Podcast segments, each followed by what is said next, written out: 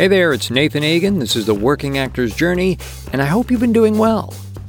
Today, I have a couple bonuses for you, which I'll mention in a second, and I'll also be sharing excerpts from an online Richard the Third rehearsal.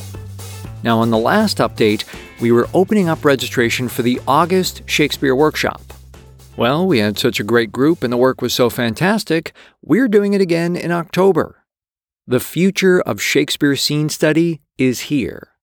We're running a four-week accelerated online workshop with professional actors and directors from theater, T V, and film.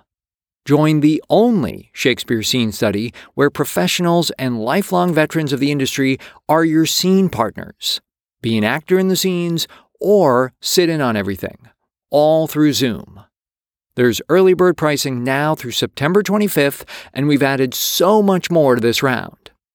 But first, I want to share a couple resources with you. If you've been struggling with how to do self-tape auditions, especially now when everything is still at home, then you'll want to check out the online course, What's My Frame?, from self-tape coach Anna La Madrid. She's helped dozens of actors personally with their self-tapes, and now she's helping lots more students online. I've been through the course, and it does a great job of teaching you basic filmmaking skills to create dynamic and engaging self-tape auditions.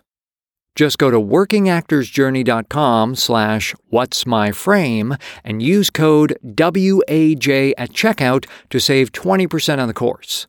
But don't go anywhere. In a second, I'll share how you can save forty percent off Anna's course. Now, how about classical monologues?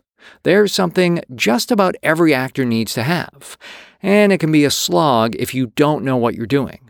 Now, we do have a number of monologue and audition coaches listed on the site. All are professional actors as well. But if you're having trouble with just finding a good monologue for you, then get in touch with Aubrey Saverino. In addition to receiving her M F A from the Old Globe and U S D's program, she's worked all over the country in classical productions, particularly Shakespeare. Mention the Working Actors Journey podcast, and you can get a free twenty-minute consult with Aubrey to find a great monologue. Reach out to her at Aubrey Saverino, that's A-U-B-R-E-Y-S-A-V-E-R-I-N-O dot com, and find your next great monologue. Now, Aubrey was actually part of our August workshop, playing a murderer in Act one, Scene four of Richard the Third, Clarence's Dream and Murder. I sat in on a number of the rehearsals, and it was so fascinating to hear all the discussions and see the great work being done. So as I mentioned up top, we're opening up registrations again for our virtual Shakespeare workshops, running October sixth through twenty-ninth. You can go to working actors journey dot com slash virtual dash workshops to learn more and sign up now. If you want to be a great actor that gets noticed, who books more, and who really knows what you're doing, this is the workshop for you. It's an accelerated learning environment where you are getting so much in such a short time. In addition to the weekly rehearsals, we have text work sessions with a dramaturg, private monologue coaching sessions, and Q and A's with industry guests. By the way, I plan on putting those Q and A's out on the podcast, but I hope you can join us live in the workshops to ask your questions. There's early bird pricing now through September twenty-fifth. Plus, for all those who register as actors, you can save an additional twenty percent off Anna's self-tape course, What's My Frame?, that I mentioned before. So to give you a taste of what these workshops are like, here are a few short clips over the course of the month from the Richard the Third scene that Aubrey was in.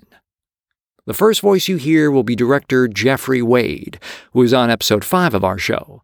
He's talking with workshop actor Daniel Cordova, and then dramaturg Gideon Rappaport will chime in. The next clip will be Jeffrey and actor Peter Van Norden, from episode seven and who played Clarence, discussing speed and tempo in the scene. And finally, you'll hear about Daniel's experience as an actor in the scene. Okay, here we go. One other thing I noticed, and this again may have been a function of how well you know the lines, but I think it's a fortuitous little occurrence. In your longish speech there, Daniel, um, you got to uh, "'Tis a blushing, shamefaced spirit that mutinies in a man's bosom."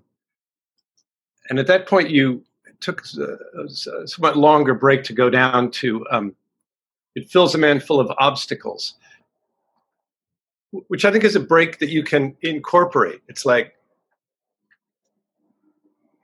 in, in long speeches in Shakespeare in particular, I find it interesting to to find the spots where you could stop, where the speech could stop. It's the end of the speech. And then, oh, so, uh, you know what else? There's something else that, there's another problem with it. Yeah. Because there was this time, I gave somebody their gold back, right? So uh, give yourself the opportunity to really take that break, find a, a new energy that carries you on to the rest of the speech, right? Yeah.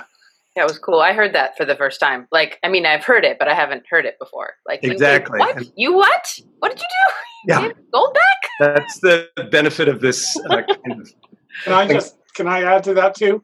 Um, the, the idea, it'll help you to think of mutiny. So whenever Shakespeare gives a list, it's never just a list. There's always a, a direction to it. There's always either a build or there are distinctions. So mutinies in a man's bosom is happening within, and then it fills you with obstacles for when you want to go towards something external.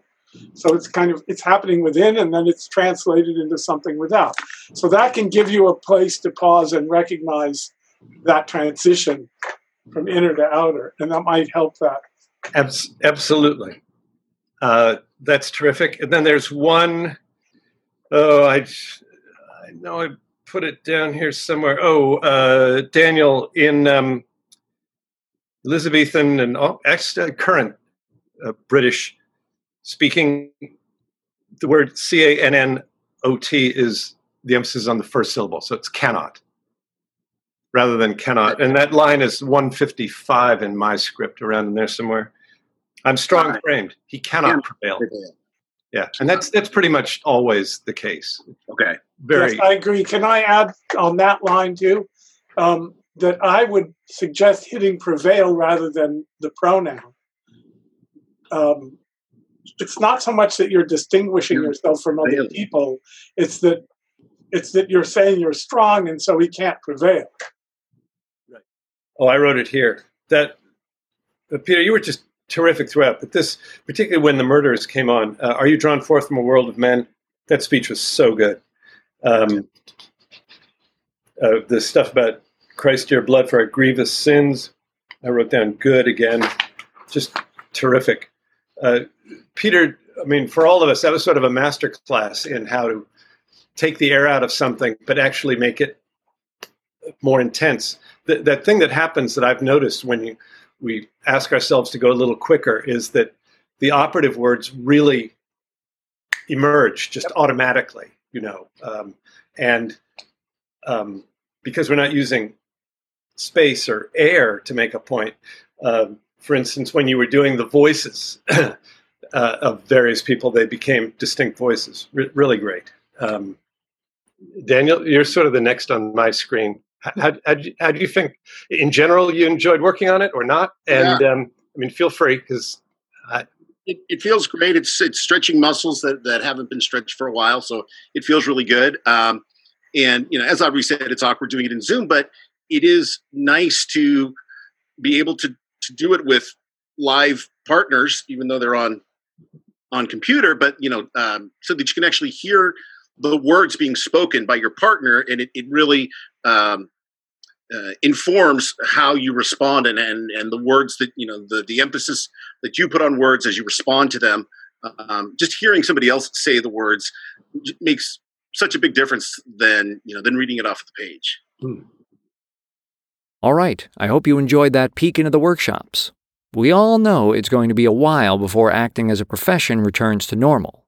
So take this time to develop your skills, work with professionals, build your confidence, and have the experience of a lifetime. Remember, you can sign up as an actor or as an attendee to sit in on everything.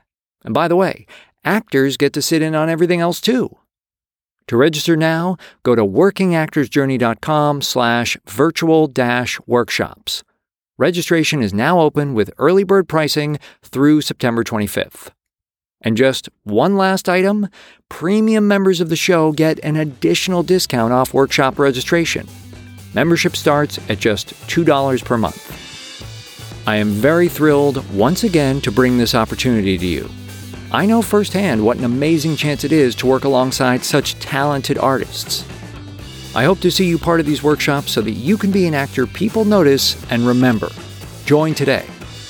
I'm Nathan Egan, and enjoy the journey.